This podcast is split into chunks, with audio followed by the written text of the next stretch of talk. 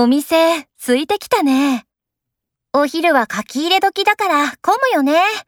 子連れのママたちもみんな帰ったし。そのうち、私たちもあんな風になるのかな。ベビーカーを押して、どこの幼稚園に入れようかとか話して。そうそう。さきちゃんママはどうなの？とかいやいや、さきは私だから。あ、そっか。